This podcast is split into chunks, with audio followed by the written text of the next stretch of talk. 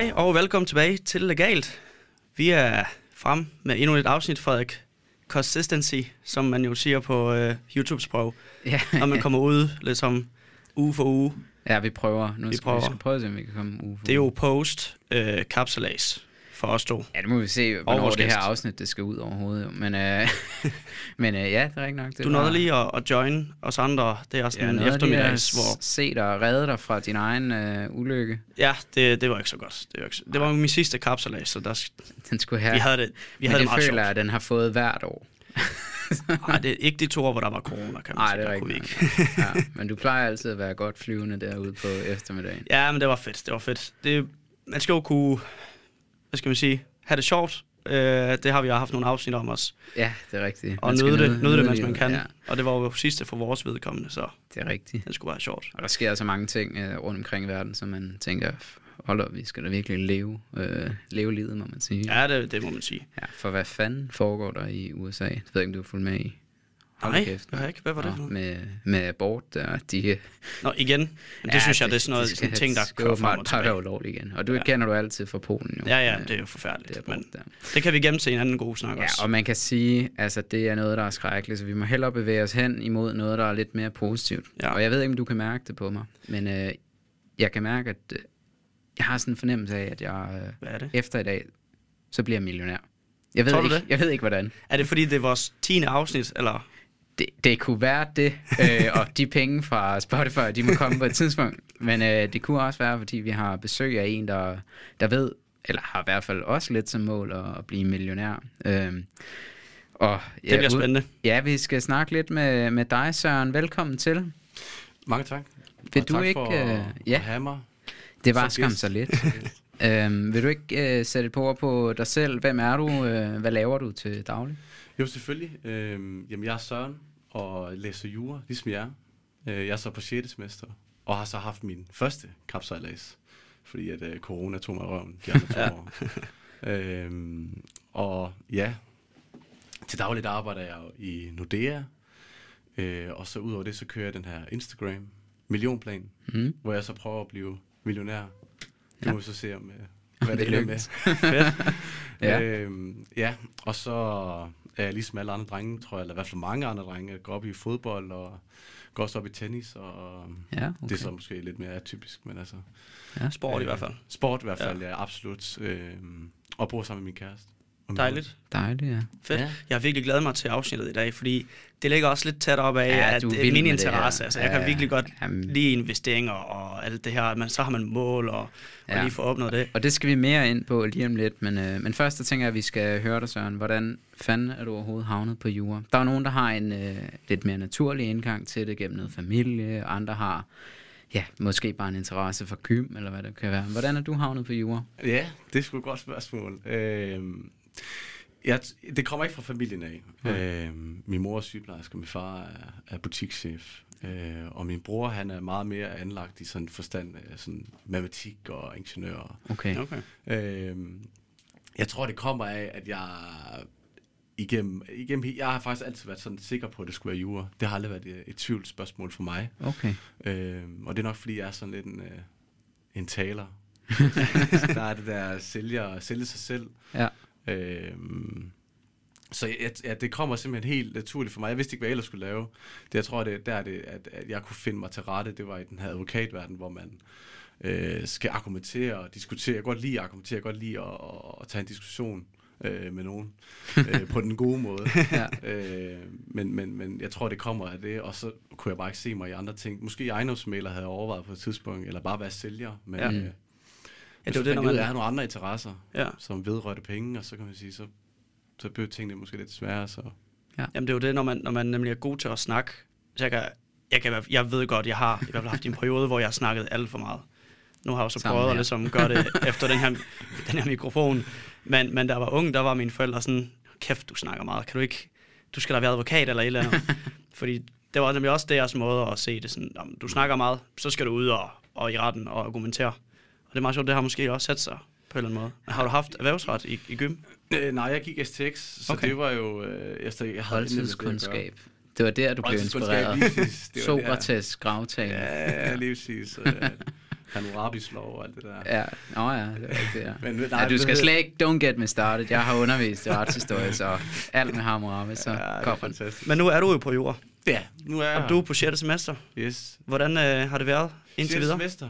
Nej, bare generelt uddannelsen Generelt, altså, generelt har studiet været fantastisk. Øh, Vi har været lidt uheldige. af- Jeg har ikke haft en rigtig ordinær eksamen endnu. Nej. Den første var ordinær, men der var så ild på skolen, så jeg sad der til Ja, ni. den var vi også til. Ja, det, det kan jeg godt det huske. var der også. Vi var der samme dag, Ja, ja. ja. Katastrofe. Så sad der jo i 8 timer i stedet for 4 timer.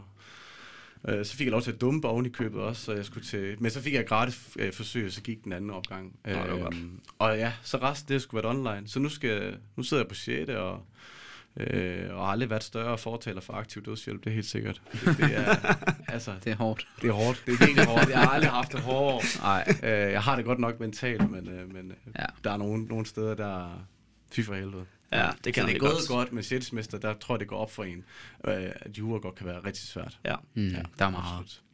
Og så ved siden af øh, alt det hårde arbejde på jord, der har du så din egen sidegeschæft, som man kunne, øh, kunne Kalde det her, det kalde det her.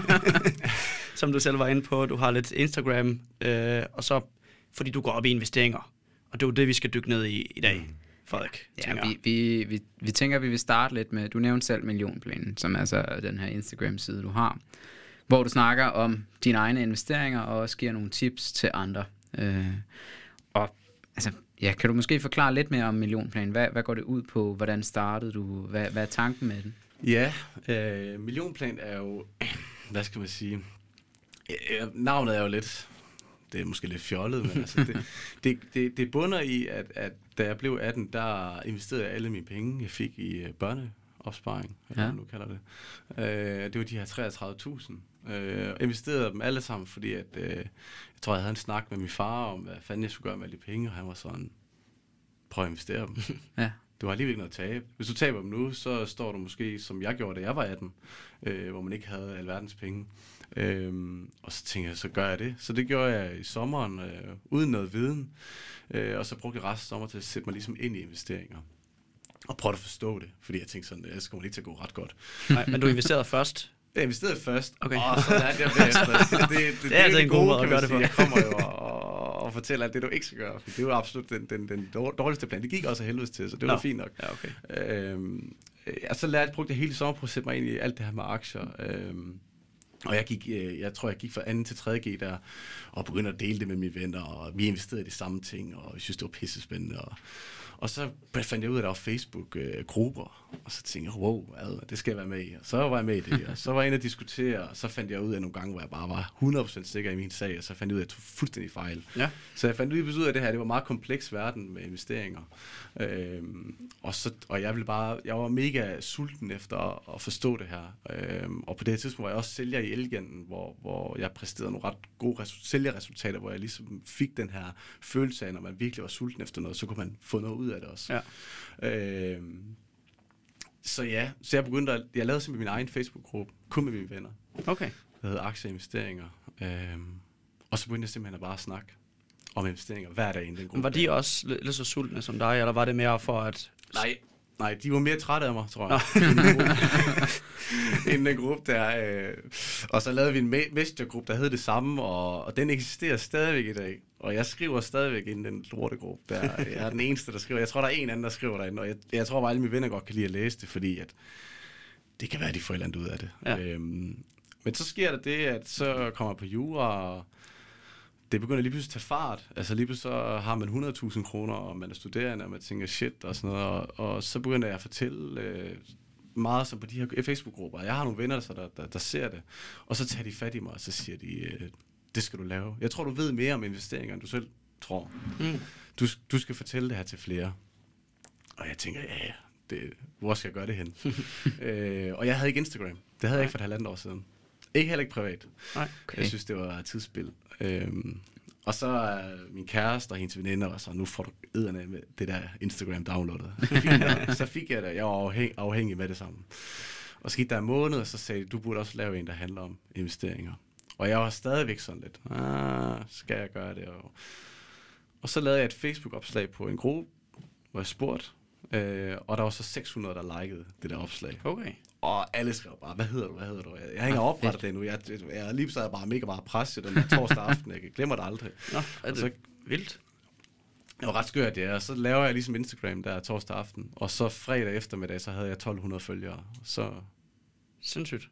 Så det kørte. Og det kom på baggrund af, at du var så lidt kendt i de der grupper på Facebook, hvor du egentlig stod meget op, og så tænkte du, det er folk sikkert træt af, men nu gør jeg det, fordi nu vil jeg gerne ud med noget, jeg ved noget om.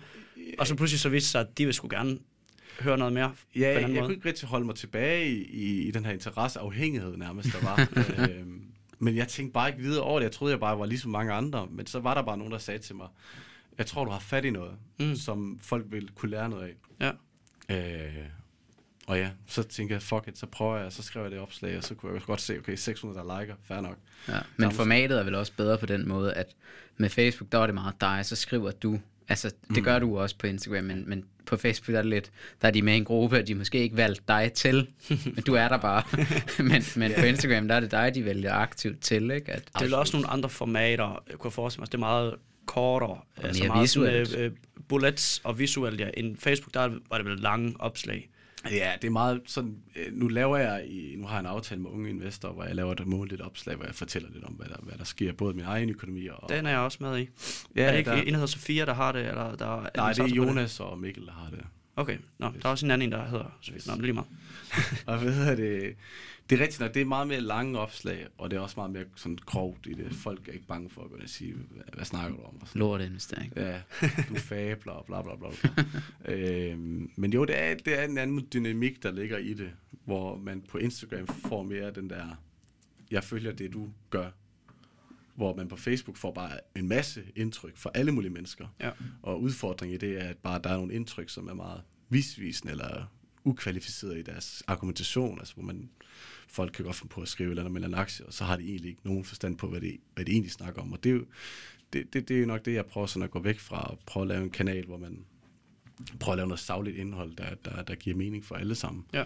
Øh, og så få lidt det her, jeg vil kalde det for affald. Men altså, der er bare rigtig meget larm. Ja, ja. Øh, og, og det tror jeg gerne vil, jeg vil, det er det, jeg tror, jeg vil, jeg, målet er på nogle måder øh, Okay. med Instagram. Og ja. i forhold til de formater, du øh, hvad skal man sige, giver ud af din viden, på, der har du så Instagram og Facebook, har vi lige snakket om.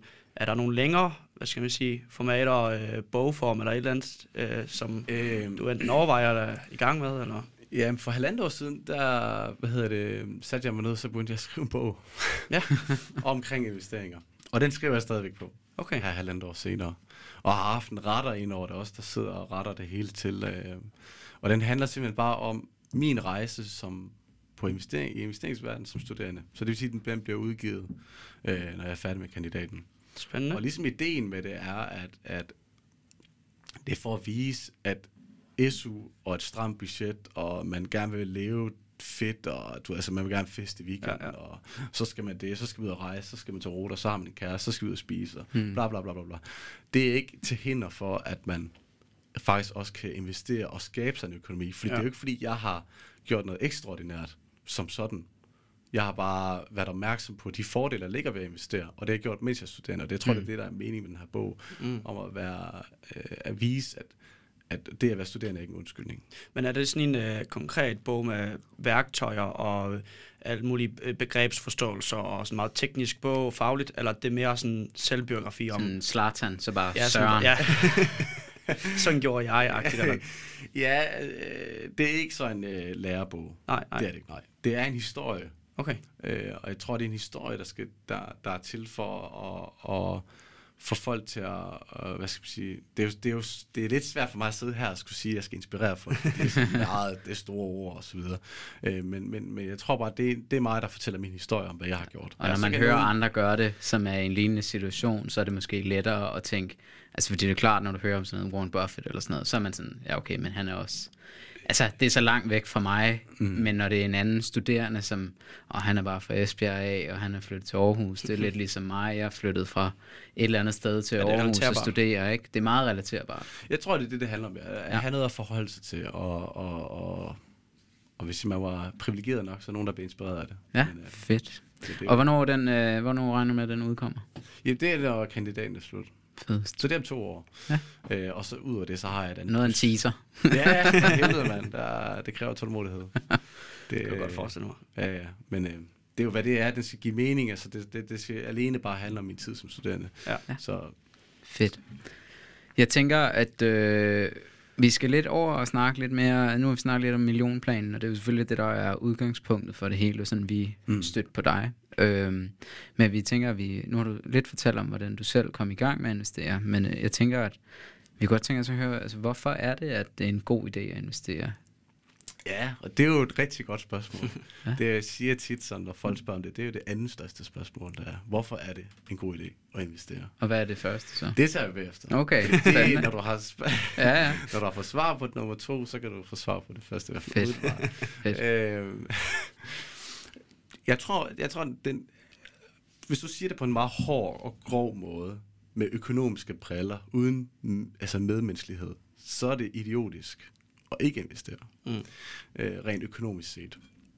Jeg prøver at svare det sådan lidt mere blødt, mere sådan, hvad skal man sige, forståeligt og, og prøve at relatere til sig. Så kunne man sige, hvis din økonomi er en patient, øh, og den har fået kraft. Økonomi har kraft, og den bedste behandling mod det her kraft, det er, lad os bare sige, det er den her superkemo, og det er at investere. Altså, investering er den allerbedste behandling, du kan give din økonomi. Okay. Og hvis du bliver rask, jamen, så er du økonomisk uafhængig. Så, øh, og det, og det, det, hvis, man, hvis man ser sig selv som, at man ser sin økonomi som øh, et, et, altså hvis man gerne vil behandle sin økonomi på bedst mulig måde, så er det at gøre det gennem investering. Og det har historien vist i de sidste 150 år. Det er, og det er både, hvis man starter sin egen virksomhed op, eller investerer i aktier og så videre. Men det at investere sin øko- i sin økonomi, er den absolut bedste måde at kurere sin økonomi på. Øhm, ja. Og, og det er vel også en god metafor for at sige, det er ikke noget, der sker over i en dag. Der er jo mange derude, især hvor øh, kryptovaluta og sådan noget er kommet her for nyligt, der tror, det er sådan noget, jeg smider lige 10.000 i morgen, jeg har en million øh, i overmorgen. Yeah. Altså det handler om, at det tager tid altså at kurere patienten, som, som du er inde på. Absolut, Altså det er jo en absolut. proces, og der skal jo bruges tid på det, og det er jo en hel... Men så siger Rejse. jeg, hvad nu, hvad nu hvis, Søren? Så i morgen, så du siger 150 år vis der. Hvad nu hvis? ja. Hvad nu hvis, Og at det, jo ikke er så, rigtigt? Øh, spørgsmål 1. Ja, Det største spørgsmål. Hvorfor er det, at når man siger, du, du er et land, du har øh, din økonomi, den har fået kraft, og du bliver med at proppe øh, penicillin i lortet, i stedet Ja. ja. for at give det kemo, som du kan give det, og så Ja. kan du blive rask. Hvorfor er det, at man ikke gør det? Hvorfor er det, at 19-20 procent af alle voksne i Danmark investerer? Hvorfor er det, at man hovedsageligt af dem, der starter med at investere, er over 50 år? Selvom det er os, der er unge, som har de bedste forudsætninger for det. det. Og det er jo det største spørgsmål i mine øjne. Hvorfor er det, at der ikke er flere, der investerer? Og mit svar på det umiddelbart være forståelse. Mm. Altså forståelse, forståelse, forståelse. Hvis du ikke har forståelse for investeringer, jeg kan sagtens sidde her nu og fortælle dig, du skal gøre det og det og det. Men jeg kan også, jeg ved, at hvis, jeg, gør- hvis du så gør det, så kommer jeg til dig om fem år, og så er du ikke, har du ikke de investeringer længere. Og det har du ikke, fordi du ikke har den forståelse, det kræver i at skulle kunne... for- Altså, jeg, hvis jeg ikke har forståelse for jura, så kan jeg heller ikke blive advokat. Øh, hvis jeg ikke har forståelse for at træne, jamen, så bliver jeg nok heller aldrig større, og bla bla bla. Altså, forståelse er det er fuldstændig den grundlæggende forudsætning for, at man kan investere med succes. Og hvordan får man så den forståelse? Det er jo så det næste. Ja. Det, du stiller selv spørgsmål, Ja, er giver svar. ja. Altså, det er det, folk gerne vil vide. Ikke? Ja. Øhm, og der, der tror jeg, mit syn på det er, at der er to måder, man kan få sin forståelse på. Det er gennem læring og gennem erfaring. Altså, du kan gå til 500 eksamener, men hvis du ikke har prøvet at lære det, så er din 501 eksamen, det bliver også et 0-0. Mm. Eller du kan læse bøgerne ind og ud, ind og ud, men hvis du aldrig har lavet et eksamenssæt inden det, så har du ikke erfaring i kroppen til, når du kommer op og ser et eksamenssæt, så får du et chok, bum, så får du også 0-0, selvom du har lært teorien. Mm. Så, og erfaring er svært at få på aktiemarkedet, fordi altså, Det kan koste dyrt. Ja, men mindre man tør at simpelthen bare sige, nu har jeg de her 10.000, nu skal jeg skabe mig noget erfaring, ja. Og så er det lige meget, hvad jeg taber om. Nu skal det handler bare om, at jeg skal se, hvordan køber jeg, hvordan sælger jeg, hvordan øh, laver jeg en vurdering af, om det, jeg køber, er det rigtige. Og så Præcis, bare sige, det er min investering, de her 10.000, på den måde, at nu får jeg mig noget erfaring Mm. i, Ja. når jeg skal se når, ind og, og købe. Ja, så hvad kan man så gøre, når du ikke kan få erfaring? Du kan ikke få den uden at være i aktiemarkedet. Du kan jo øh, gøre dit absolut bedste for at lære alt om aktiemarkedet, fordi så har du selv skabt forudsætningerne for, at du kan tilegne dig den erfaring. Så for, for mig at se handler det om, at der ikke er den forståelse, den nødvendige forståelse for aktiemarkedet, mm. for at man investerer. Og så kan du spørge, hvem, hvis ansvar det er? Er det regeringen, at der ikke er et øh, fag i folkeskolen, der hedder investering, eller er det gymnasierne, er det de private skoler, er det uddannelserne? Altså, det, det, det er jo svært at svare på. Og så tror jeg, det der egentlig er, at millionplanen kommer lidt i spil, hvor jeg prøver at gå ind og lave den rolle, hvor jeg prøver at forklare alting. Fordi det kræver jo ikke at have min viden for at kunne investere. Mm. Det er bare mig, der har en afhængighed. Det er jo ikke noget... noget altså, øh, ja. det, altså, Ja. Det, er lidt, det kræver heller ikke at være øh, top øh, professionel fodboldspiller for at kunne spille fodbold. Øh, du kræver bare, at du har den grundlæggende forståelse for fodbold. Ja, det er klart. Øh, så det er nok der rollen. Der er, ja. også, der er også mange, øh, i forhold til det her med undervisning, der er ret mange projekter, også mange øh, investorer i USA, der er kommet meget frem her på det sidste, i hvert fald hvad jeg har set, og snakker om, at, at vi bliver ikke lært op i penge, altså hvordan pengene fungerer i skolen vi bliver lært op i geografi og matematik og sådan noget, og det, det er også sikkert også godt, og, og det er jo brugbar viden, man skal jo have et eller andet baggrundsviden for alt muligt, men vi bliver ikke lært i penge, altså, altså hvordan økonomi. pengene fungerer, økonomi, ja, men, men også bare det der med at gå ud og investere. Hvordan øh, er skattesystemet? Altså det er jo ikke noget, du har i, i øh, måske gymnasiet, vil jeg næsten sige, er mere mest brugbart. Der er du over 18, du skal til at betale skat, og du har job, du aner jo ikke noget om det. Det eneste viden, du får, det er fra dine forældre. Og hvad så, hvis de ikke ved det? så ja. står du pludselig og, og ikke aner noget. Så det er fuldstændig, altså jeg har øh, super fed, øh, altså kæmpe respekt for, at du laver sådan noget, fordi jeg tror virkelig, der er mange, der mangler den her. Helt enig. Og når vi så sådan har, har det på plads, at der er et problem et eller andet sted, altså så er spørgsmålet så, altså du har sagt, at, at for at man i hvert fald får succes med at investere, så skal man forstå. Men hvordan kommer man så overhovedet i gang med at investere? Altså, hvordan vil du, hvis du skulle lave en step by step ja. til hvordan? Fordi vi kan, jo, vi kan jo smide lidt på banen. Victor, du investerer. Jeg investerer ikke. Jeg har gået i et halvt års tid. Du har over, kapital til det. Jeg har kapital til det. Jeg har gået et halvt års tid overvejet. Og jeg, jeg er lidt faldet den der fælde med, ah, er det et dårligt tidspunkt? Ja, men tør ikke. Og det er også fordi, at jeg vil sige sådan, hold kæft, der er sket meget altså på det sidste. Så er der en krig, så er der endnu en nedlukning. Altså alle de her ting, det, det, Altså, så hvis du sådan skulle prøve at tage os lidt i hånden, Søren, hvordan, hvordan kommer jeg i gang med at investere? Ja, og det er jo det er et godt spørgsmål. Øh, endnu et spørgsmål. Der, er, altså, så igen, vi skal jo have læring på plads først. Ja. Det er vi nødt til. Jeg kan hjælpe ikke smide dig ud i aktiemarkedet, for så kommer du tilbage igen om tre måneder. Den ene måde at lære det på, det er den kedelige måde, at du får smidt en bog i hovedet, læs det her og fat det. Mm. Den anden måde, det er, at man kan prøve at se det, jeg fortæller om på Instagram, men det er også omfattende på mange måder. Altså, så skal du følge mig i flere måneder ved at umiddelbart at svare, ja. fordi at, at, at jeg kommer jo ikke med det hele. Så er den tredje mulighed, det er et online investeringskurs, eller et eller andet kursus, ja. øh, som jeg jo ikke laver, men har overvejet, eller godt kunne få på i fremtiden. Men problemet er, at de kurser, der eksisterer i dag på det her område, tager for det første for mange penge, øh, og for det andet, jeg kan ikke udtale mig om, hvor gode de er, men, Ej, men de koster i hvert fald for meget, hvis du spørger mig. Men jeg kan ikke bare øh, sige, her Søren, der er 20.000, hvad skal jeg gøre med dem? Det kan jeg sagtens gøre, ja. men du holder bare ikke et år. Og det Nej. gør du bare ikke, fordi din følelse tager overtager. Fordi jeg kigger det. på de der grafer og siger, ej, åh oh, nej, nu har jeg tabt så mange penge, præcis, jeg må hellere tage dem ud. Der, der er en god analogi til det. Det er, min far fortalte mig på et tidspunkt, sådan, hvis man har en sulten mand, så har du to muligheder. Du kan enten give ham en fisk, og så bliver han jo øh, mæt, men så bliver han jo sulten igen om, om to dage. Eller så kan du give ham en fiskestang og lære ham, hvordan man fanger en fisk. Og ja. så kan han jo stå og, og fange sin egen fisk og blive mæt. Ja. Så det er jo det, det handler. Det er jo det, sådan siger egentlig, det er, at man, man skulle lige lære om tingene, før ja. man bevæger sig ud i det. Der, og det er jo egentlig en god analogi, eller en god måde at forstå det på. Altså, jeg vil sige sådan, at det bedste måde at lære det på, er igennem et kursus. Er igennem, at der er et menneske, der står og fortæller dig, mm. det her, det her, det her, det her. Det er bare for dyrt. Ja. Hvis du spørger mig. Okay. Øh, den næste ting, hvad kan man så gøre? Der er en bog, der hedder Klar, Parat, Investere, ja. som er en nem bog. Altså, vi er nede i Pixie. Ej, øh, Pixie mig. lige mig. Men det er en bog, alle kan læse, og det er en bog, jeg altid anbefaler til folk, fordi den forklarer dig de helt grundlæggende begreber. Problemet er bare, det er det her med, at man skal læse og købe en bog, og det er omfattende, og, mm. og det der med at læse, du kan ikke, du kan ikke lære alt ud af ord, du skal, altså, du skal også lære det af en, der kan forklare det med noget med følelser, men det er i hvert fald, den, du starter, vi prøver at give dig et guide, ja. så læser du den her bog, øh, og så tænker du, fedt, nu ved jeg egentlig godt lidt om, hvad det handler om. Mm.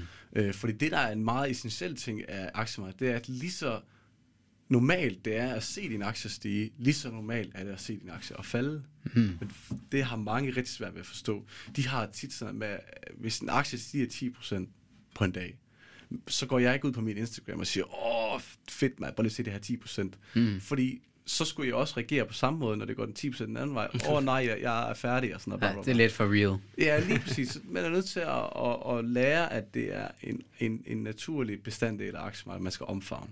Ja. Og det lærer du forhåbentlig lidt af i den her bog. Ja. Hvad gør man så bagefter? Nu starter du helt forfra, det vil sige, at nu kan du udnytte de ting, som regeringen har sat ud for dig. Altså simpelthen regeringen, der har opfordret os til at investere ved, at de laver det her, der hedder en aktiesparekonto, ja. hvor du får skattefordele. Skattefordele, det er regeringen. Det, med andre ord, hvis det ikke er nok, at jeg siger, at det er en god måde at investere på, så siger regeringen det ikke. Og det er ikke Mette, der Nå. nødvendigvis siger det. Okay. Øh, det er Så vil jeg lytte. Ja. så skal jeg kraften ikke have det. Ej, ikke, ej, nu, altså, ja, vi springer over Ja, det. politisk, politisk. Hvad er det? Ej, Hvad hedder det? Det, det? det er noget, de alle sammen går ind for. Der er faktisk konsensus om, at man skal hæve de her indbetalingsgrænser. Okay. Der har du 103.500, du kan smide i den her aktiesparekonto, til en skattefordel på 17 procent, hvis jeg husker rigtigt. Ja, det Øhm, så det skal du selvfølgelig udnytte. Og hvor skal du udnytte det henne? Det skal du selvfølgelig, hvis du spørger mig, så skal du udnytte det på Saxo Investor, fordi der har du bedste omkostningsfordel for det, jeg nu lærer, når jeg fortæller, man burde investere i. Og det er selvfølgelig ikke finansiel rådgivning, skal jeg selvfølgelig jeg skal lige lave en forsikringspolice her. Ja. Øhm, så opretter du en Saxo Investor. Øh, aktiesparekonto. Sidder du og skriver ned nu? Nej, nej, nej, jeg, jeg skulle lige... Ja. Frederik skriver Nej, noter, jeg- fordi han skal jeg lige... lytter til det Altså, når, du- når vi, det sådan, at du går sådan herfra, så har han oprettet konto, Ja, så ja, al hans kapital, det ryger Og så direkte. morgen ja. ringer han og siger, hvor blev min million af? Ja, det er det. Men ved, Nej. så du laver den her aktiesparekonto, Saxo, og så søger du på øh, øh, SRX8 kolon XETR, som er koden for en, øh, det lyder meget kedeligt, men det, Det er virkelig det er koden, øh, jeg er god til at huske det, hvis nogle gange, men det er koden for S&P 500, som er den amerikanske økonomi, som de sidste 50 år har præsteret 11% i afkast, øh, uden at regne øh, inflation og så videre med. Øh, og det er jo en udlandsk øh, investering. Det vil sige, at du skal jo tænke på de udlandske omkostninger. Der har Saxo bedre end Nordnet. Okay. Så derfor så tager vi Saxo, og derfor tager vi den her investering. Fordi at den rent historisk fortæller os, at den klarer det bedre end alle de andre. Ja. Der, altså, der er et incitament for, at det bliver ved sådan. Så det er noget af det, jeg skulle investere i. Når jeg har læst det hele, og jeg er klar, og jeg forstår, okay, Frederik, du skal lade det stå i 10-20 år, de her penge. Minimum, minimum. Ja. Og, og, og, og det er jo der, det svære bliver at lade dem stå. Så kan jeg vel tage noget af det. Hvis jeg, ikke tage noget ud af det, nej. For så smadrer du din renter hvornår skal jeg tage dem ud? Du skal tage dem ud, når du gider mere, når du er træt Okay. livet. Og det er du, når du, når du ikke er op til 15 år. Det Ja. håber jeg i hvert fald ikke. Det er Ah, tydeligt. det skulle- du bare vide. Nej, men sådan helt seriøst. Og, og, og, og, og det er jo, hvad jeg vil gøre. Ja, Øh, det er også noget, jeg gjorde for men det kunne godt være, at man står, Søren, om, om 10 år. Lad os sige det. 10 år. Jeg er sådan, åh, jeg skal skulle øh, investere i fast ejendom eller sådan noget. Mm. Så kan det godt være, at jeg så, okay, jeg tager nogle af mine øh, penge, jeg har investeret i det her, i aktier, ud, investerer i fast ejendom. Det, det kan man vel godt. Det kan vi godt blive enige om. Det kan sagtens Ja. være en rigtig god idé. Men, men Men det er bedre at lade dem stå, måske. ja, det kommer an på, hvilken vurdering man tager. Der skal du ind og vurdere, hvad vil jeg forvente i afkast? Vil det være nødvendigt for mig at sælge det her aktiesparekonto osv.? Mm. Man kan også sige på den måde, lad os sige, at vi aldrig har lavet den her aktiesparekonto. Vi har aldrig gjort det her. I Ja. stedet for, så kommer du om 10 år og gerne have et hus, og, og, altså køb. Ja. Så havde du ikke haft den her aktiesparekonto. Så derfor vil jeg gerne have, at du bilder dig selv ind, at du ikke har den her aktiesparekonto. Så når jeg har ejendom. smidt pengene ind, så skal jeg faktisk bare glemme, de er der. Det vil jeg gøre. Okay. Absolut. Så, Og det så hele- kort tid, man skal gøre det, når man er... Altså, ja, man skal Gør det nok, nærmest slå sig i hovedet bagefter. Så du, så du ikke lige kan huske det Ja, okay. Altså, det handler vel også om, øh, fordi der også der kommer så mange spørgsmål fra dig, Frederik. Sådan med, Nå, men hvad så hvis jeg vil sælge det? Hvad så hvis, det hele handler vel også om, inden man investerer, og lige få sætte sig ned og tænke på, hvorfor er det, jeg gør det? Altså, hvad er min strategi? Mm. Sådan, Mm. hvad, hvad er det, jeg vil opnå med det her? Er det fordi nemlig, at om 10 år vil jeg gerne købe et hus, og det vil sige, at jeg har brug for en, øh, øh, hvad hedder det, forskud, eller hvad hedder det, indskud til det, øh, og derfor går jeg ind og investerer nu for at have 200.000 om 10 år, for at kunne købe et hus. Det kunne være en strategi. En anden strategi kunne også være, men jeg vil gerne, når jeg går på pension som 65-årig, vil jeg gerne købe mig en øh, jagt, for eksempel. Øh, og, så, og så bare øh, sejle afsted hele jorden rundt. Og og det, er min, du ved, det handler vel om, at man skal lige sætte sig nogle mål og sige, hvad er meningen med det her? Fordi at bare også smide pengene uden at... Altså, så kan man slet ikke kontrollere det, hvis man bare smider det for, med ingen fundament bag på, hvad, hvad der skal ske med dem. Fordi så er man sådan lidt, om, hvornår sker så sælge? Fordi så kan man jo altid Så man sige, skal nærmest lave en plan med, med sig selv, en aftale med sig selv om, det er det her, og så hver gang man tænker, fuck mand, nu er det bare, det er styrtdykket, jeg har færre penge, end da jeg startede her om et halvt år, når jeg, har, når jeg kigger på det, ikke? Så, åh oh, nej, åh oh, nej. Så skal jeg kigge på det papir nærmest og tænke, nå ja, men Frederik, vi har jo aftalt, at det først er den dag, at der, der kan du måske overveje det. Ja, Og så til den tid er jeg måske så klog, at jeg kigger på det papir og tænker, nej, du kan godt vente lidt endnu.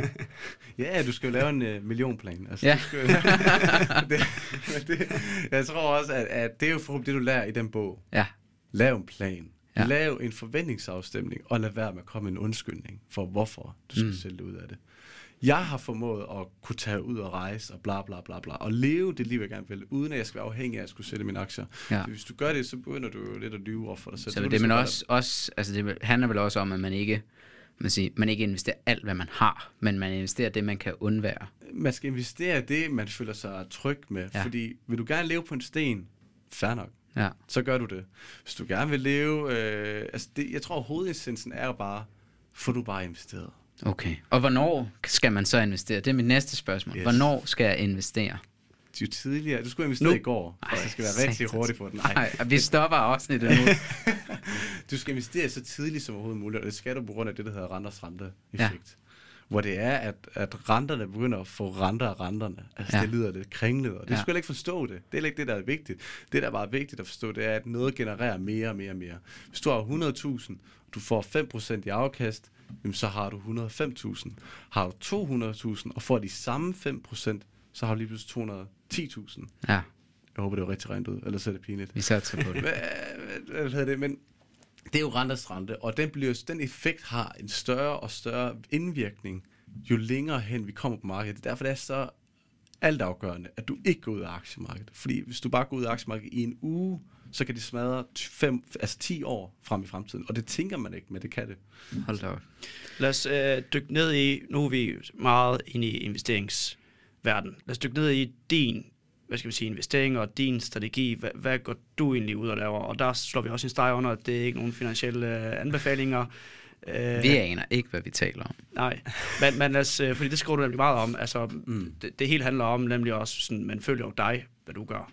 Ja. Så fortæl lidt om, hvad er din strategi, hvad investerer du i, hvorfor er det de ting, og hvad du ikke investerer i, hvad du holder dig væk fra. Ja, ja altså, jeg har jo en grundlæggende strategi, der hedder en langsigtet strategi, og det er fordi alt andet taler imod at ikke at have det. Hvis du har en kortsigtet strategi, jamen, så siger statistikkerne, at vi snakker under en procent, der har succes med det. Og det er bare succes, så er der dem i den ene procent, som kan faktisk også få noget ud af det, og ikke bare har gået i nul. Mm. Øh, så, så jeg har en langsigtet strategi. Det vil sige, når jeg køber en aktie, så har jeg minimum forventning om, at jeg skal have de næste fem år. Og det er sådan set uanset, hvad der sker, så længe jeg kan genkende virksomheden.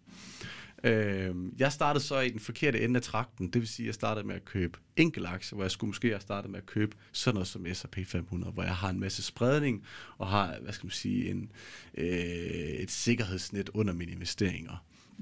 Øh, så min, så det er det, jeg faktisk, nu kører jeg simpelthen for omvendte rækkefølge, så det er simpelthen det, jeg er begyndt på nu. Jeg er begyndt også at købe alternative investeringer. Jeg har Mm. købt uger nu, har jeg uger for 100.000, og jeg har øh, bolde, som lyder helt sindssygt, men der har jeg bolde for over 30.000. Fodbold? Eller? Bolde? Fodbold, ja. Okay, det var ikke sådan en stressbold, det du lige... Ikke stress, Hvorfor, nej, nej, nej. Det det er har kun faktisk- til studiet. Det har jeg ikke hørt.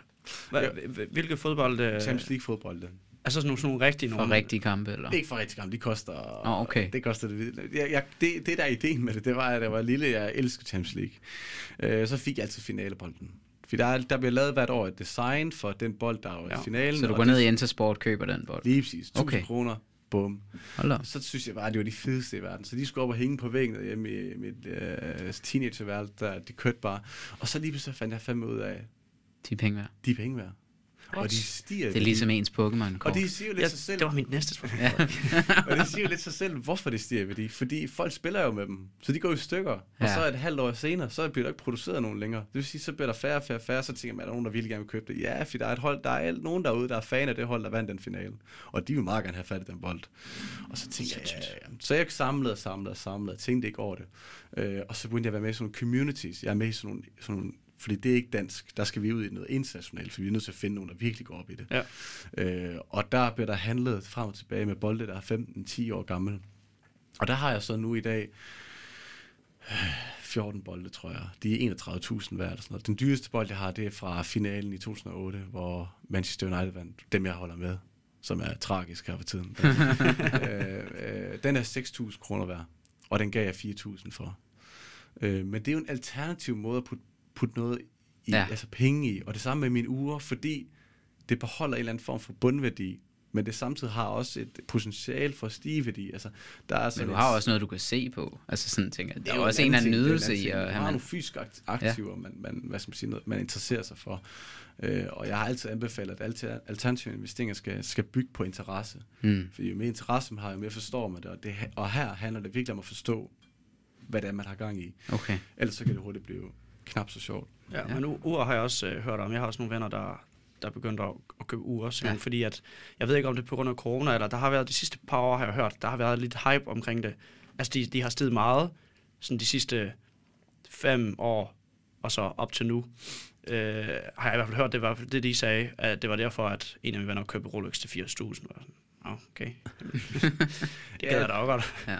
Men altså, det, så det er lidt måden, du, du har nogle af de her, kan man sige, lidt hobby-investeringer, altså hvor det er noget, der har en eller anden værdi for dig, ud over mm. det rent økonomiske. Absolut, ja. Og så har du en spredning af, af ja, af, hvad hedder det, aktiver. Aktier, ja, ja, Ja. aktier, ja. Altså, Ja. så har jeg jo øh, investeringer i aktier. Jeg har rigeligt med enkelte aktier. Det er derfor, jeg, at jeg lige stille begynder at købe de her indeksfonde, så at sige. Det begynder jeg fra efteråret af, hvor jeg skal fylde min egen aktieparkonto op. For jeg har ikke engang fyldt min op. Det er, som Okay. jeg sidder og fortæller dig, at du skal gøre. Ja. Men det er, fordi jeg ikke har, har fattet den fra starten af. Okay, det har jeg så gjort nu. Og der er det så, at man, så investerer man i øh, sådan 100 virksomheder eller sådan noget. Og så 500. 500 virksomheder. Og så, så er der måske 10 af dem, der går konkurs, eller øh, flere, men i hvert fald overordnet set, så klarer de fleste af dem sig bedre end... Det er de 500 mest øh, magtfulde, og det gør Ja. jeg i anfølgelsestegn, det kan folk ikke høre, men magtfulde virksomheder øh, i USA, så de går ikke konkurs. Men Nej, de bliver okay. skiftet ud alt efter, hvad de kan finde ud af. Ja, Øh, så derfor så vil du altid sørge for at have de 500 mest magtfulde virksomheder. Så kan man spørge sig selv, hvorfor skulle de altid værne 500 aktier? Ikke gå godt for dem. Fordi hvis det begynder at gå dårligt, så bliver de jo smidt ud af gruppen. ja Okay. Så kommer der nogle nye ind. Øh, Smart. For de lytter, der måske har lidt mere styr på det, hvis vi lige kort dykker ned i det, det, det vi snakker om, det er ETF'er, er det ikke det? Det er Exchange Traded Funds, lige præcis, yes. som er, altså du køber et marked, så at sige. Der er masser af dem. Du kan jo for eksempel sige, jeg vil gerne investere i grøn energi, så kan du finde en ETF, der handler om clean energy, øh, hvor der måske er sammenlagt ja, 100, 200, 500 virksomheder, der udelukkende er i den branche. Og så ved du, okay, nu har jeg investeret i det marked. Og på den måde er spredning bedre end bare at vælge Vestas, så vælger du Clean Energy, fordi så har du også Vestas, men så har du også Ørsted og 100 andre fra hele verden. Øh, og det er vel det, det handler om. Det er det, det handler om, fordi at så skal det ikke gå dårligt for én virksomhed, for det går dårligt for dig. Præcis. Øh, og det du ved S&P 500 investerer du i den amerikanske økonomi, Okay. kort sagt. Ja. Og den styrer stort set resten af verden. Okay. Og altså, det bringer os jo lidt til det, du startede med at spørge om, Victor, også, at hvad er det så, du ikke investerer i? Ja. Jeg investerer i det, jeg ikke har øh, forståelse nok for. Man er nødt til at se ind af og sige, forstår jeg virkelig det her? Altså for eksempel bitcoin og NFT'er er jo, og krypto bare generelt er jo blevet sindssygt populært. Og jeg kan godt forstå, hvorfor det er potentielt. Jeg kan godt forstå ideen med blockchain. Jeg kan godt forstå, hvad det er egentlig, det omhandler. Øh, jeg kan godt forstå det her med digital kunst, og der er communities, og du kan få det her ud af det, det her ud af det. Men når alt kommer til alt, så kan jeg ikke sidde her og argumentere for, hvorfor en bitcoin skal koste 1000 dollars, eller den skal koste 50.000 dollars. Og når så længe jeg ikke selv kan stå inden for det, jamen, så holder jeg mig fra det. Der er jo for eksempel, øh, jeg tror jeg lagde ud her den anden dag på min Instagram, at, at NFT-salg er faldet med 92 procent fra, fra et halvt år siden. Det er jo ikke et tal, der sådan bare lige sker. Det er jo tydelig indikation på, at der er et marked, hvor folk har været inde i det, og så har de ikke forstået det Ja. og så falder folk fra igen. Fordi, fuck man, jeg tabte lige en masse penge. Øh, så så jeg, holder, jeg holder mig langt væk fra sådan nogle ting. Sådan ting, som jeg indad kan se. Det, for, jeg forstår det simpelthen ikke godt nok. Og så er det godt at jeg kan følge en Instagram, der fortæller, at de forstår det, men jeg, jeg har min, min doubts about it, fordi at, at, at, at det er pisse svært at forstå helt, hvordan den dynamik fungerer i det Så her. man skal have det godt i maven. Altså lige meget hvad, skal man føle sin egen person. Altså man skal Ja. jo være kritisk over for, for sig selv også, og for det, man hører og ser. Så hvis jeg ikke har lyst til at investere i våben, Nej, men det, så vil, skal det, jeg være med det, det. vil, det vil svare til præcis, hvis Søren siger til dig lige nu, det er godt at investere i SP, altså P500, og det er det også. Men lad os sige, at du sad og tænkte, det er jeg ikke tryg nok ved, så skal du heller ikke gøre det jo, bare fordi Nej. han siger det. Du, ved, du skal jo sætte dig ned og være, du skal være tryg ved Ja, det, du Præcis. investerer i. Og vi, tilbage, vi vender jo helt tiden tilbage til det, jeg sagde fra starten af. Det handler om forståelse. Okay. Har du ikke forståelse, så kommer det ikke til at ske. Og det er bare sagt på en hård måde. Investerer jeg i bitcoin i dag, så synes jeg måske, det er spændende, men jeg er ikke i tvivl om, at jeg vil være ude af det om et halvt år. Fordi jeg lige pludselig en eller anden dag kommer en eller anden oplevelse, hvor jeg tænker, hvor jeg ikke har forståelse nok til, til at behandle den situation. Og så er det, det går galt. Så, så bitcoin, NFT'er, det holder jeg mig langt væk fra. Jeg holder mig også fra, væk fra våbenindustrien. Ja. øh, Og det er altså godt. holder mig også fra russiske aktier her for tiden. Ja, Øh, forståeligt. Lidt. Øhm, og så holder jeg mig rigtig meget væk her for tiden fra alt sådan noget med, med hvad skal man sige, tech og grøn energi og så videre. Ikke fordi jeg synes, det er farligt. Jeg har en masse aktier, der er i det, men jeg holder mig fra at investere det. Men lige nu og de næste par år er min en, enlige plan egentlig bare at investere i den her S&P 500. Simpelthen bare for at fylde nogle penge op, fordi okay. det vil gavne mig i den lange ende øh, Okay. med renters rente. Så du vil faktisk gerne have kun det, altså stort set. Jeg skal ikke have andet det. Jeg køber også et ur næste år og så videre, men, men, men det bliver ikke andre, andre ting end det. Okay, Okay. spændende. Men øhm, Søren, vi skal også øh, til... Vi skal til et af de sidste ting, vi lige vil snakke med dig om. må jeg lige have et ja, enkelt undskyld, øh, Victor, ja. kort spørgsmål, inden vi går videre til det med studiet og sådan Ja. noget. Men det, har du øh, sådan meget kort måske et eller andet tip til nogle lyttere, måske et eller andet aktie, hvor du lige har tænkt, den ser spændende ud, øh, læs lige mere om den, eller et eller andet... Øh, Øh, Hot lige nu. Det er et godt spørgsmål. Altså, der er jo, jeg er jo stor fortaler for den her Skatic, som er presset rigtig langt ned, ufortjent, mm, vil jeg jo mene. Og det er ikke fordi, nu skal jeg også lige sige, at jeg selv har aktien, øh, men, men det, det, det, for mig hænger det ikke sammen, den kurs, der er. Så der er et stort upside. Så er der kinesiske aktier, helt generelt, som er presset meget, tech-aktier i Kina, er Okay. presset sindssygt langt ned i forhold til tech-aktier i USA. Øh, så langt ned, at der er et kæmpe stort upside også på den side. Og så afslutningsvis sådan noget som Bavarian Nordic, som også er presset rigtig højt om at levere de resultater, der skal til. Og så snart der bliver leveret på bundlinjen, som der gør hos Skatic og Barrier Nordic, og der i teorien også gør i de kinesiske aktier, jamen så, øh, så skal tiden nok belønne dig. Men det vil ikke være usandsynligt at gå i de aktier, og så om to uger, så har du tabt 20-30 procent. Det er ikke usandsynligt, men det er heller ikke usandsynligt, at du om 10 år måske har lavet et afkast på 1000 procent. Og så snakker vi lige pludselig, hvor det er rigtig sjovt, men det er jo ren gætteri, altså Ja, ja, ja, kaste, er kaste med klart. sten. Men det kan jo lytterne gå op og læse om mere, hvis de uh, interesserer sig for, og vi kan jo ændre navn til Millionærklubben snart, Ja. med alle de her tips, vi har. det kan godt mærke, at jeg bliver rig snart. Men øh, Søren, det sidste vi lige, for det er her det er jo ikke en investeringspodcast. Øh, det tror jeg, jeg har gjort klar for alle, der lytter med. Men øh, vi har også inviteret dig ind, fordi du, du også læser jura jo. Mm. Øhm, og der er jo et klart spørgsmål der om, er der nogen fordele eller ulemper ved at læse jura samtidig med, at man investerer? Er der, føler du har en eller anden anden indsigt, eller i hvert fald muligheden for at få en anden indsigt? Eller? Ja, det føler jeg. Altså, jeg skal have skatteret her på kandidaten, og jeg formoder også, at jeg skal have skatteret, skatteret 2, det hedder så erhvervs- og selskabsbeskatning. Øhm, så, så, og der lærer jeg jo nogle ting, der giver mening i forhold til at investere, fordi jeg skal også øh, snart stifte eget selskab, Ja. øh, hvor, hvor jeg også lærer en masse om at, og, hvad skal man sige, at investere igennem selskaber og gøre det på den, på den kloge måde. Så tror jeg også, at man i jura lærer rigtig meget om det her med at analysere noget. Man læser noget og prøver at forstå noget. Mm. Altså, jeg har jo virkelig øh, fået mig en læsejern gennem studiet, og det har jo gjort, at jeg så i dag har kunne læse over 50 bøger om investering. Hold da. Så, så, du, det- så, Fy for satan. Vel ikke pixiebøger alle sammen. Nej, nej, det er det. ikke altid. De fleste af dem. Men, men, men det giver jo noget, den der vane i, at du skal sidde og læse noget tungt jurastof, og så kommer over til investeringsbøger, hvor du også skal læse nogle gange noget tungt stof. Hmm. Så på den måde, så, så er der en dynamik. Der er en god sammenhæng. Der er jeg ved med, at hvis du kigger på mange advokater, der investerer, så snakker vi sikkert over 60-70 procent. Og det er Ja. måske, fordi det ligger mere naturligt, fordi at man har igennem advokatstudiet, den måde man, eller en jurastudie, den måde man lærer det på, øh, det tror jeg, at der er, der er nogle helt klare fordele i forhold til imellem de to. Og hvad med balancen? Sådan en tidsmæssig balance. Altså, jurastudiet er jo hård, det ved vi jo godt. Og, mm. og inv- at investere klogt, Og drive en, også- en form for og blog om det. det også. det er også hårdt. Det er jo kæmpe tidskrævende begge dele. Mm. Hvordan, hvordan gør du, hvad, hvad, hvordan kan man strukturere sin tid, så det Ja. ligesom bliver gjort ordentligt? Det er blevet spurgt om. Det er en af de spørgsmål, jeg får allermest. Øh, fordi øh, mit liv er, er pre- altså det, og det er ikke for sådan at sætte mig op på et eller andet, eller sådan men det er presset tidsmæssigt. Det er det, og jeg er nødt til at lave nogle helt klare retningslinjer. Øh, I mine noter har jeg, at jeg skal sove syv timer hver dag. Jeg skal læse en time hver dag. Øh, hver uge, der skal jeg se øh, minimum en time af sådan noget TED-talk, hvor man sådan noget uddannelse, hvor man lærer noget om alle mulige ting. Så er der jo Instagram. Det er, jeg er meget ops på, hvordan jeg bruger tiden, fordi hver dag er der mellem 10 og 15 mennesker, der skriver til mig. Øh, Så jeg har skrevet med over 4-5.000 mennesker i den tid, jeg har haft min Instagram. kæft. Så det er jo virkelig sådan, altså det skal man jo virkelig øh, finde den rigtige måde at gøre det på, og sammen med jura. Så jeg har nogle, ja, hver dag jeg står op, og hver dag inden, dagen inden før, øh, eller aften før en dag, der har jeg nogle helt klare linjer op i hovedet, hvad der er, der skal ske der. Til min to-do-liste og sige, jeg skal bruge to timer på det her, jeg skal lave tre timer det her, Ja, jeg har forelæsning, jeg har investering. jeg er meget ori- tidsorienteret, Ja. og, og, Okay. og også meget sådan lidt, lidt hård nogle gange.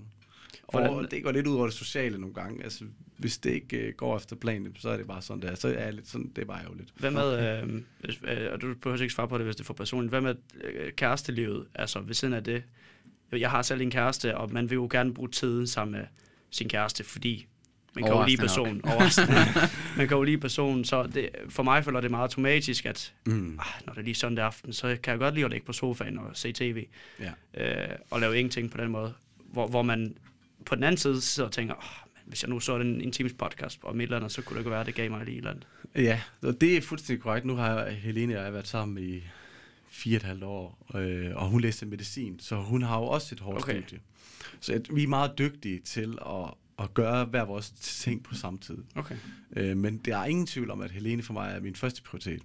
Nogle gange så kommer der ingen analyse ud på den uge, jeg havde lovet det, og det er fordi, jeg bruger tid sammen med Helene. Så det er Mm, mm, klart, at, at, at, at, der er nogle helt klare ting, hvor jeg så fuck den plan der. Altså, Ja. Ud af vinduet med det lort. Og Ja. så bruger jeg tid på, på det vigtige. Det er helt klart. Men et andet sted, hvor det går lidt ud over tingene, det, det er mere sådan socialt. Altså, så kan jeg godt finde på at aflyse en aftale et, et par dage før, fordi jeg simpelthen ikke kan nå de ting, jeg gerne vil nå. Mm. Okay. Og det har bare sin pris, det er jo, hvad det er, men uh, mine nære venner ved jo godt, hvordan jeg lever mit liv, og jeg tror, vi alle sammen har en forventningsafstemning over for hinanden, så derfor så er der ikke nogen, der, der, der føler sig utilpas Nej. i venskabet. Stærkt. Og øh, Søren, vi skal have et råd for dig her lige om lidt, men øh, jeg, jeg kunne godt tænke mig at høre, hvis du, altså, hvad, hvad skal det ende med? Hvad er dit, dit mål med alt det her investering? Jamen, øh, når en million, så sletter jeg Instagram. Okay. Nej, det gør jeg ikke, det gør jeg ikke. Hvad er det så, milliardplanen? Milliardplan. der var engang nogen, der virkelig havde et horn i siden på mig. Så lavede de simpelthen et Instagram, der hed Milliardplan. Nå. Fordi at jeg var lidt uenig med dem og sådan noget. Det, det er meget sjovt. Jamen, hvad fanden er planen? Jamen, planen det er... øh, Jeg ved det ikke. Jeg har et meget spændende projekt, jeg er i gang med siden december. Og det er det her med at stifte egen virksomhed og så videre. Og, og hvor det bringer mig hen, det har, har jeg ingen idé om. Men min Instagram vil altid være der. Ja. Men hvis jeg mistede den, så vil jeg bare miste den. Jeg er ikke afhængig af den. Der er ikke noget økonomisk. Jeg tjener ikke penge på min Instagram. Jeg har ikke noget... Så, Nej. så, men hvad planen er, jamen det er at, at generere, have det, de absolut bedste økonomiske forudsætninger for mit eget liv. Vil du gerne kunne leve af at investere? Ja, det vil jeg. Okay. Absolut. Jeg, jeg, er ikke ret, jeg er slet ikke i tvivl om, at jeg kommer nok ikke til at være advokat hele mit liv. Nej. Øh, og det, det gør jeg bare ikke. Men, Nej. men jeg vil med glæde være advokat. Jeg vil gerne være det i hvert fald 20 år. Okay. Øh, men hele mit liv, det kommer ikke til at ske. Spændende. Men øh, Søren, har du et, et sidste godt? Vi har fået mange gode råd. Jeg føler virkelig, jeg har lært noget her i dag. Men nu skal det være sådan en afsluttende. Et Ja, men øh, har du sådan et sidste godt råd til lytterne og, og os? Jamen, det er jo at give det kemo, og ikke øh, penicillin. Ej, det, mit bedste råd, tror jeg, det er, bliv i aktiemarkedet. Vælger du at gå ind i det, så bliv der. Okay. Det, det, det, det, er, det, det er bare det der, det her med også dollar cost average, altså og nu begynder jeg virkelig at fable, men altså det her med at købe løbende, eller sidde og tænke, jamen, uh, skal det være i morgen, skal det være næste måned, skal det, var det i går, bla bla bla. Køb, og så bliv der. Okay. og blive der i mange år. Så glem det. Så tag nogle penge, du alligevel vil fyre af på, eller ingenting. og så smid det i aktier, og så glem du har købt dem. Altså, det, det, det handler bare om at blive der. Det er det, der er essensen af det. Det er der, at belønning kommer. Så det er nok mit uh, absolut bedste ord. Stærkt. Tusind tak, Søren. Det, det slutter vi af på. Tusind tak, Søren. Og lige hurtigt, glem, glem pengene, men ikke glem kodeordet til, til kontoen. Nej, Det, nej, det er nej. dumt, Frederik. Det må du gerne skrive ned i Okay, det må jeg godt skrive ned. Ja, det er rigtigt. Det, var, det, er godt. Tusind tak, fordi I lyttede med. Vi er jo på alle de sociale medier. LinkedIn som det Den vigtigste. store. Og øh, Frederik, hvor kan de lyst, lytte til os hen? Ja, um, I kan lytte os på, uh, til, uh, til os på YouTube, uh, Spotify, Podimo og Apple Podcast. Det er nemlig rigtigt. Super fed afsnit. Tusind tak, fordi I lyttede med.